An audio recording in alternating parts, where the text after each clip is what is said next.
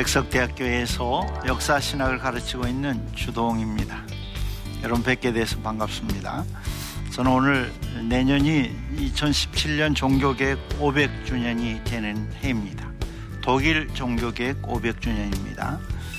그 종교개혁을 생각하면서 루터와 어, 독일어 성경에 대해서 어, 이야기하려고 합니다.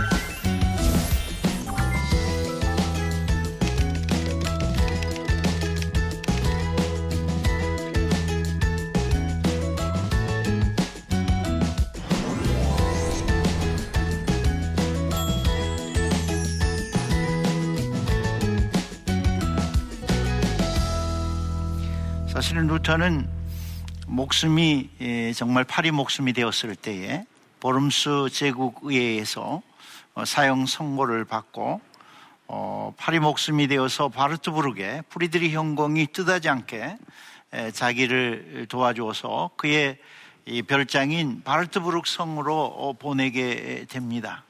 이 바르트부르크 성의 어떤 그 어딘가의 방에서 약 10개월 동안 머물게 되고 11주 동안 헬러 성경을 가지고 집중적으로 독일어로 성경을 번역해 내게 됩니다. 그 독일어 성경이 결국은 모든 성도들의 손에 쥐어져서 어, 놀라운 힘으로 종교 계획을 어, 불을 활활 타오르게 했던 것입니다. 이 방이 루터가 어, 그 예롭게 10개월 동안 갇혀서 갇힌 것은 아니지만 그 골방에서 농로로 변장하고 장칼을 옆에 두고 왜 언제든지 자기를 죽이러 오는 사람이 있을 수 있으니까 저기 앉아 성경을 번역했습니다. 제가 4월 달에 갔을 때에는 수리하고 있었어요. 그러니까 동독 시절에는 종교적인 시설, 그런 종교적인 모든 유적들에게는 돈을 쓸 수 없게 돼 있었어요. 동독 공산당 시절에. 통일되고 26년이 되었는데 비로소 이렇게 수리를 하고 있었어요. 그러나 이렇게 바라다 보게 해서 제가 카메라를 가지고 이렇게 찍었습니다. 근데 그 루터의 방에서 이렇게 내려다 보니까 한, 한 몇십 미터의 절벽이었어요. 그러니까 절벽이었고 미로 같은 방을 이렇게 찾아 들어가서 아마 어디로 가야 될지 모르겠어요. 가서 보니까 루터의 방이 있었어요. 그곳에서 루터는 11주 동안 성경, 헬라어 성경을 신약 성경으로 번역해 내게 됩니다. 그에 대한 이야기를 오늘 좀 하려고 하는데요. 사실 왜 독일어 성경이 없었나? 여러분 이렇게 아마 궁금할 것이에요. 그러나 그때는 일반적으로 하나님의 말씀인 성경을 히브리어, 헬러, 라틴어로만 쓸 수 있어요. 그게 거룩한 언어예요. 그러니까 하나님의 사상을 담을 수 있는 언어가 세 가지인데 히브리어, 구약 성경, 헬라어, 신약 성경, 그리고 중세 로마 교회가 인정한 라틴어. 그 세 개로만 성경을 번역해 낼 수 있는 것입니다. 만약에 다른 일반 언어로 번역하면 그것이 신성모독죄로서 사형에 처해지는 것입니다. 그래서 여러분이 잘 아시는 윌리엄 틴데일 같은 경우는 영어로 성경을 번역하다가 브뤼셀에서 신약은 영어로 번역했는데 구약을 번역하다가 잡혀서 순교를 했습니다. 예, 그런 시대가 있었습니다. 그러니까 이 거룩한 언어로 언어가 아닌 언어로 성경을 가져가면 성경의 의미가 훼손된다는 것입니다. 그렇기 때문에 이 거룩한 언어만이 성경을 가지고 있어야 되는 거예요. 독일어로 번역을 하는 건데 루터는 그러니까 목숨을 걸고 한 거죠. 이 바르트부르크 성에 가서 성경을 번역하면서 10개월 동안 홀로 외롭게 물론 그는 수도사였기 때문에 고독과 외로움은 몸에 배어 있었을 것이에요. 여러분이 그 루터가 수도사로 있었던 그 비텐베르그의 수도원에 그리고 에어푸르트 수도원에 여러분이 방문할 수 있습니다.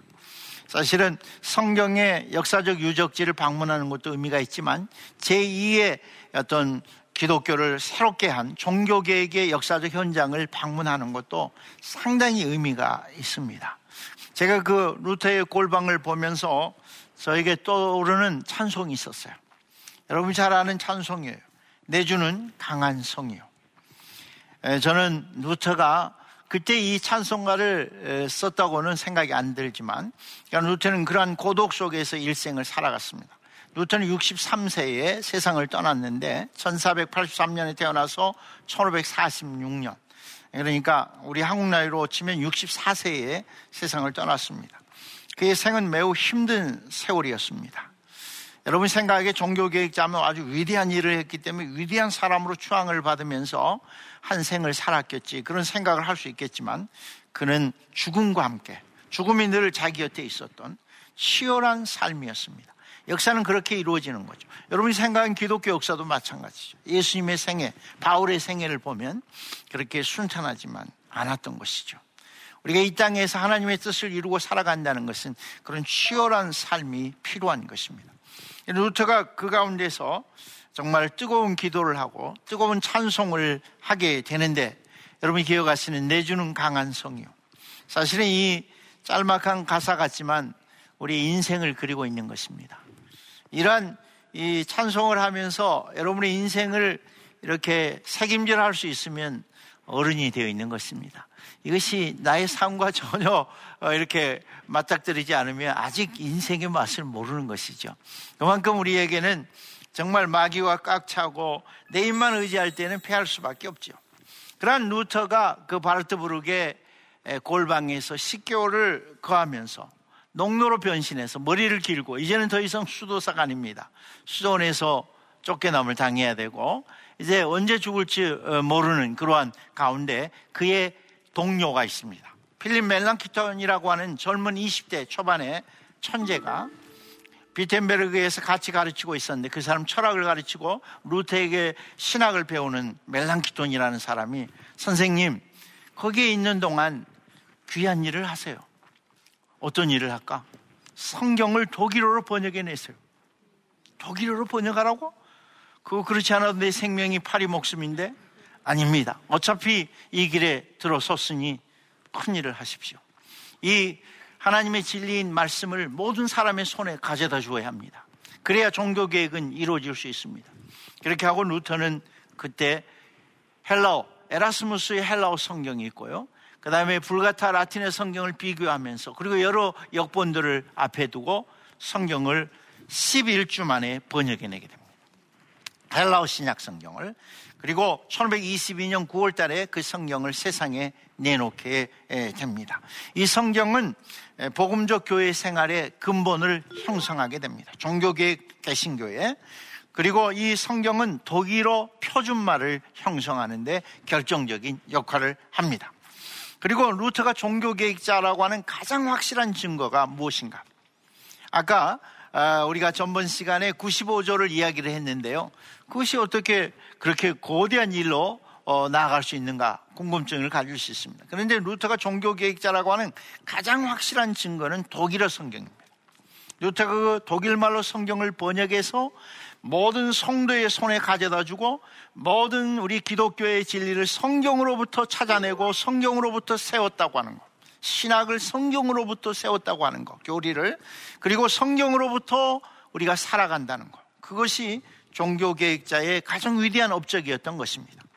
그 독일어 성경은 사실 앞에도 말씀드렸습니다. 9월, 1522년 9월 달에 신약 성경이 처음 나오고 그리고 13년 후에 1534년 독일어 신구약 루터 성경이 비로소 세상에 나오게 됩니다.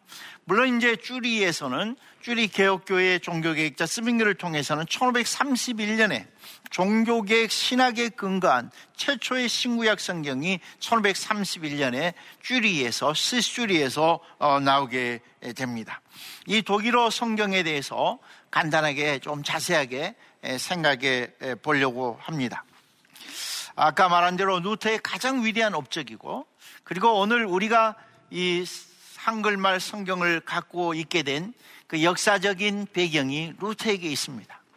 역사는 오늘 우리에게 살아있는 것입니다. 여러분이 우리 한글 찬송가를 보시면 거기에 보면 루터 곡도 있고 초대교회 어거스틴 곡도 있고 그 다음에 중세의 유명한 인물 성 버나드의 곡도 있고 웨슬리의 곡도 있고 칼빈의 곡도 있습니다.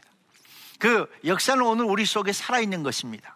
우리 할아버지 할머니의 역사도 나를 통해서 여러분의 음식을 통해서 말을 통해서 가문을 통해 살아있는 것이지 역사는 그때 죽어버린 것이 아닙니다. 오늘 우리 속에 살아있는 것입니다. 우리가 가지고 있는 이런 신구약 성경, 여러분이 열심히 사랑하는 성경들은 어떻게 보면 500년 전에 루터의 목숨을 건 수고와 그 어, 예롭게 일했던 그 골방의 업적이 오늘 우리 속에 살아있는 것입니다.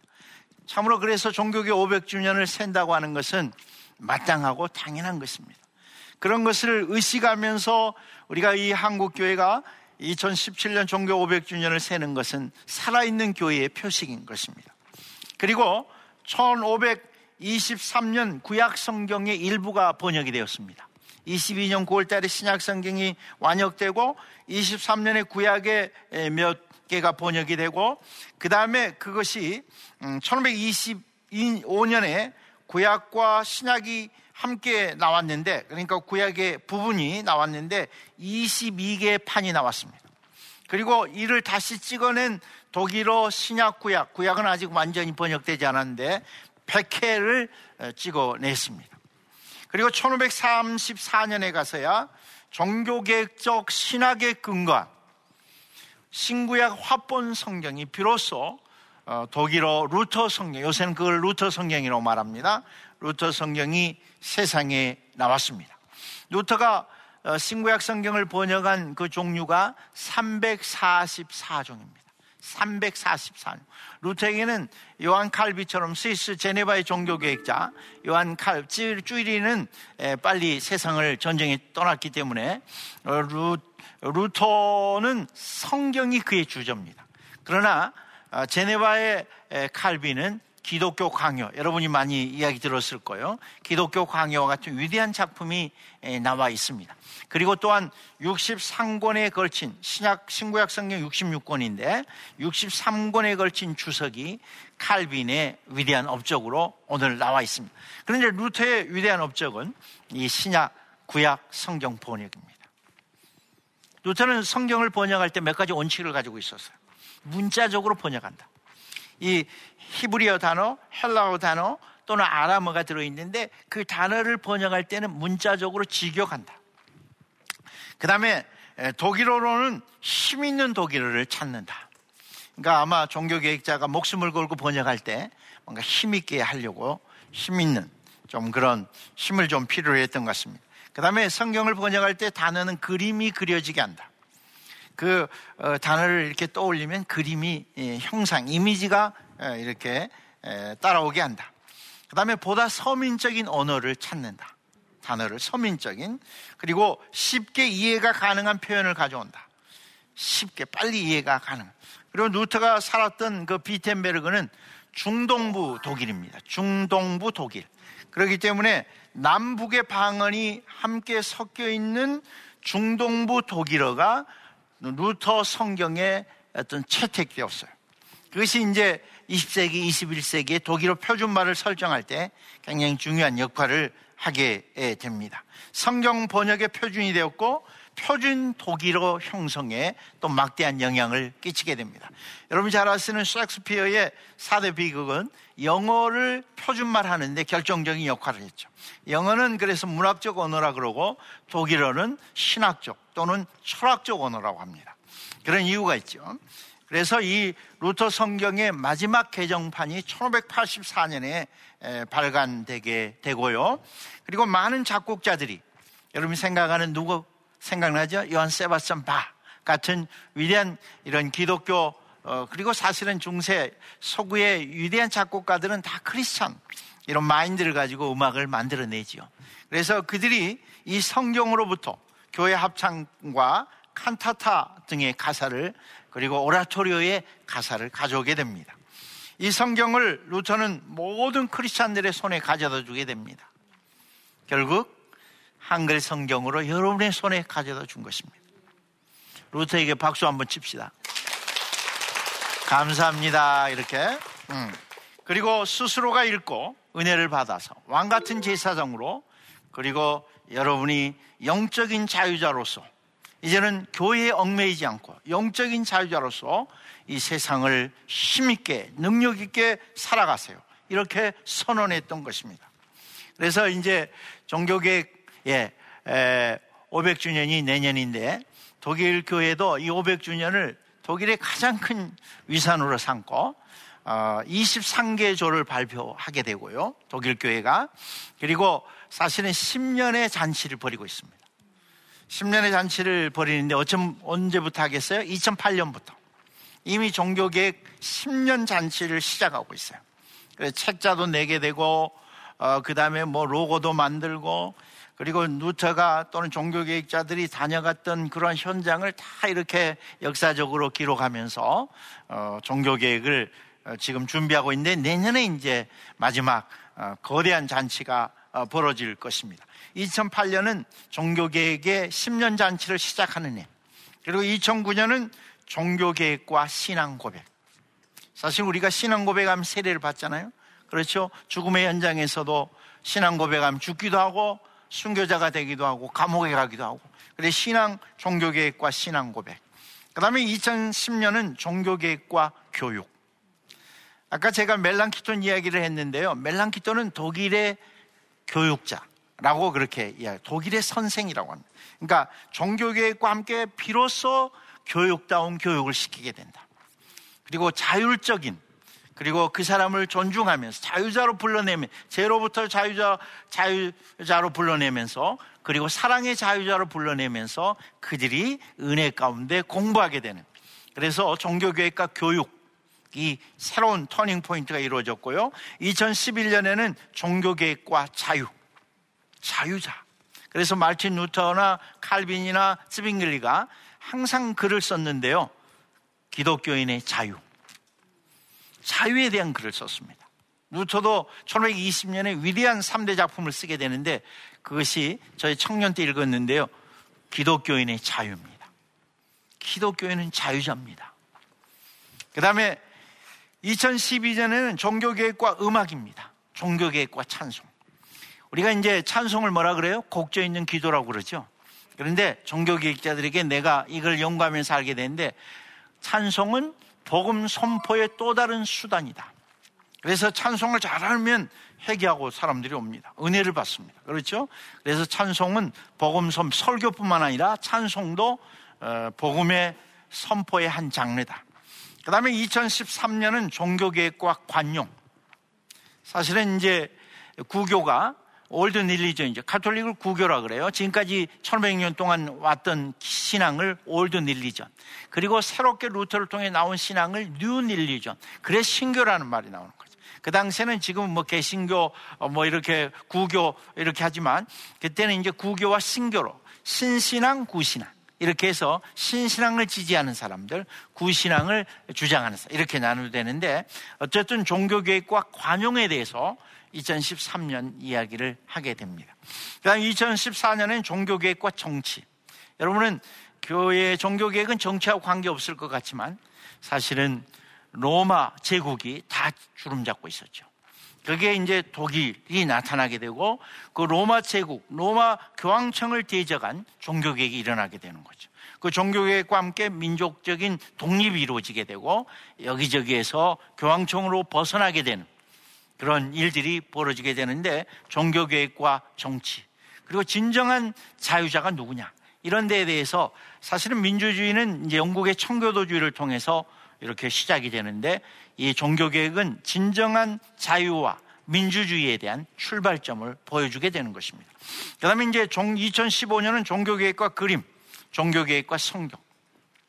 지금까지 그림들은 이제 뭐 주로 어, 어, 이렇게 에, 신들을 그린다거나 아, 인간을 그리지 않았던 거죠. 그런데 이제 종교 개혁이 성경을 그려내게 되고 교육의 하나의 수단이 되게 되고 어, 종교 개혁이 이제 훨씬 자유로워지면서 이제 엄청난 화가들이 나타나게 되는데 루터를 따라다니면서 그렸던 화가가 루카스 크라나흐라고 한 어, 화가인데요. 그 비텐베르그에 가면 그래서 루터의 그림들은 다 그 크라나흐가 그린 그림입니다. 그래서 비텐베르 가면은 시 교회가 있는데 Stadtkirche가 있는데 그 교회는 이 강대상을 중심으로 엄청난 그림이 있습니다. 루카스 크라나의 그림입니다. 좀 아름다운 성전이죠. 아름다운 예배당이죠. 그 다음에 2016년은 종교 계획과 하나의 세계. 하나의 세계. 세계를 묶는 전 지구촌을 묶어가는 그리스도의 복음으로 그들을 이끌고 자유자로 인권으로 사랑으로 이끌어내고 서로를 인정하고 서로를 형제와 자매로 이끌어내는 그런 자유의 그런 종교계획과 하나의 세계로 이렇게 하면서 내년에 비로소 종교계획 500주년을 맞이하게 되는 것입니다. 이 종교계획은 하나님께서 이 땅에 내리신, 이 지구촌에 내리신, 우리 기독교에 내리신 엄청난 선물이었던 것입니다. 그 루테의 아름다운 유산을 따라서 오늘 우리 한국 교회가 비록 여러 가지 말이 많고 잘못된 길로 간다고 할지라도 다시금 성경으로 돌아와서 말씀의 근거에서 아름다운 그러한 신앙 공동체를 이루는 교회가 되기를 간절히 소망해 봅니다.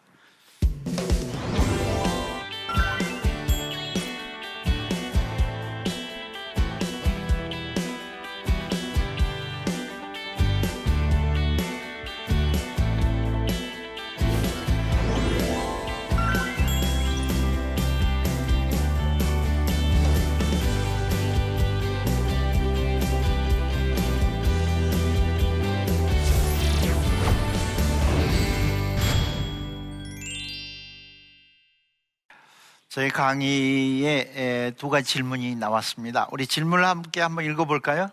그리고 우리 함께 생각해 보도록 하겠습니다. 시작. 오늘의 한국교회에게 주는 종교개혁의 의미가 무엇일까요? 어, 여러분이 아마 많은 생각이 드실 거예요. 어, 제가 짤막하게 강의를 했지만 오늘 우리 한국교회에 주는 의미는 무엇일까?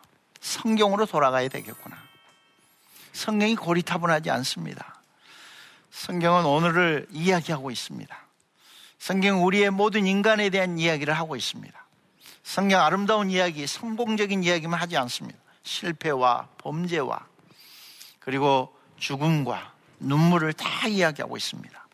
그렇기 때문에 16세기의 종교계획자가 고민했던 바가 21세기에도 동일하게 있습니다. 16세기에 부패한 교회의 모습은 21세기에도 있습니다. 그렇기 때문에 교회는 늘 새로워져야 하는 것입니다. 그 새로워지기 위해서는 성경의 기준점이 되어야 되는 거죠. 그래서 오늘 우리 한국교회 이야기하는 것이 무엇일까? 21세기 500주전을 맞는 세계교회 이야기하는 것이 무엇인가? 너무 신앙을 우리의 골방에 가두지 말라. 아까 독일 교회가 500주년을 맞아 10년의 잔치를 하는데 정치까지 그리고 교육까지 하나의 세계를 이야기하고 있습니다. 그렇죠? 그러니까 이 종교 계획은 교회 사뿐만 아니라 교회 역사뿐만 아니라 세계사입니다. 그래서 이 복음을 통해서 기독교 세계관을 가지고 이 어두운 세상, 남북의 분단의 땅 한국을 변화시키고 통일도 맞이하고 교회가 너무나 조용해요. 교회가 너무나 골방에 갇혀 있어요. 이 세계를 향해서 세상의 소금과 빛이 되는 그런 교회가 되어야 하겠다. 하는 생각을 종교계획을 통해서 어, 교훈을 받게 됩니다. 또 하나의 질문이 있습니다. 우리 함께 읽어볼까요? 예. 루터가 거대한 중세교회의 세력에 굴하지 않고 개혁을 할 수 있었던 용기가 어디서 나왔을까요? 어디서 나왔을까요? 어, 사실은 루터가 중단할 수 있었죠. 시작 안 할 수도 있었고 시작한 후에 뭐 늘 유혹이 있었죠. 네가 안 한다고 해. 네가 잘못했다고 해. 네가 실수했다고 해. 그러면 끝나자.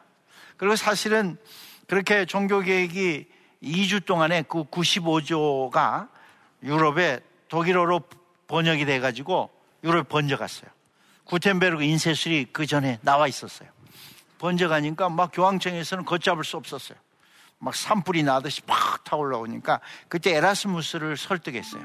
그때 최고의 지성인이 누구냐면 신부 에라스무스였어요. 그 에라스무스를 통해서 루터를 좀 설득하라 그랬어요. 에라스무스는 나는 할 수 없다. 루터가 하는 말이 맞다. 그러면서 루터에게 에라스무스가 이렇게 말했어요. 루터, 자네가 맞아. 그런데 말이야, 표현이나 태도들을 좀 부드럽게. 너무 세. 그러니까 부드럽게 하라고. 그렇게 했어요. 어떻게 루터가 그렇게 계속 그 일을 할 수 있었느냐? 저는 하나님의 뜻이었다. 하나님께서 그 종을 인도하셨다. 그리고 루터가 진리가 무엇인가를 분명히 알았기 때문이죠. 그리고 분명히 이것이 잘못됐다는 것을 알았고, 그리고 그 진리만을 애쳐야 됐고, 그리고 그 진리를 애칠 때에 목숨이 두렵지 않았던 것이죠. 그러니까 우리도 이 땅에 사는 동안 하나님 앞에 설 것이고, 또 우리 한국교회가 그러한 모습이 되어야 21세기 세계에 쓰임 받는 교회가 될 것을 어, 믿습니다. 제 생각에는 우리 한국에 있는 교회들이 종교계 500주년을 맞이해서 성경 공부뿐만 아니라 이런 교회 사적인 공부를 하는 한국 교회가 되어서 세계사에 우뚝 서는 역사를 제2의 종교 계획을 일으키는 제 생각에 이제 세계교회가 아주 시들을 시들하고 있어요. 제2의 종교 계획이 필요한데 어디에서? 대한민국 교회가 저는 우리는 이제 500주년 독일 교회를 이야기하고 있잖아요. 이제 천년 500주년이 된 지금 시점에서는 우리 한국 교회가 종교교회 이렇게 세계 교회가 한국 교회의 종교교회를 연구하는 그런 역사를 이루는 교회가 되었으면 좋겠습니다. 감사합니다.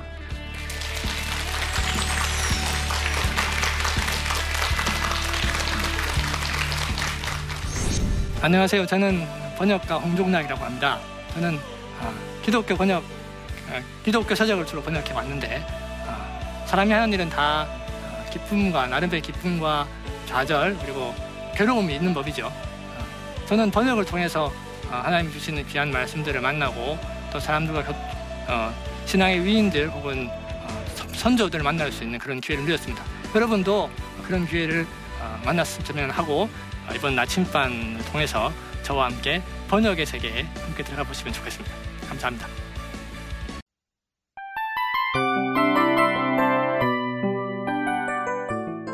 이 프로그램은 청취자 여러분의 소중한 후원으로 제작됩니다.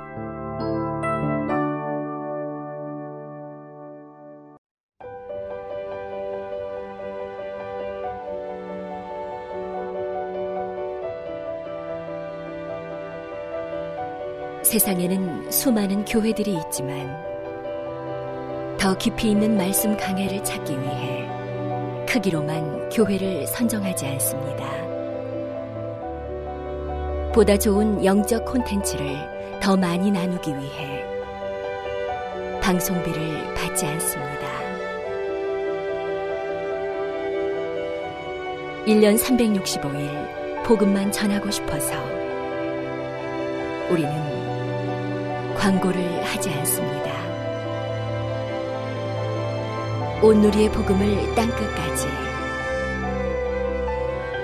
CGN TV와 함께 땅끝 성교사가 되주세요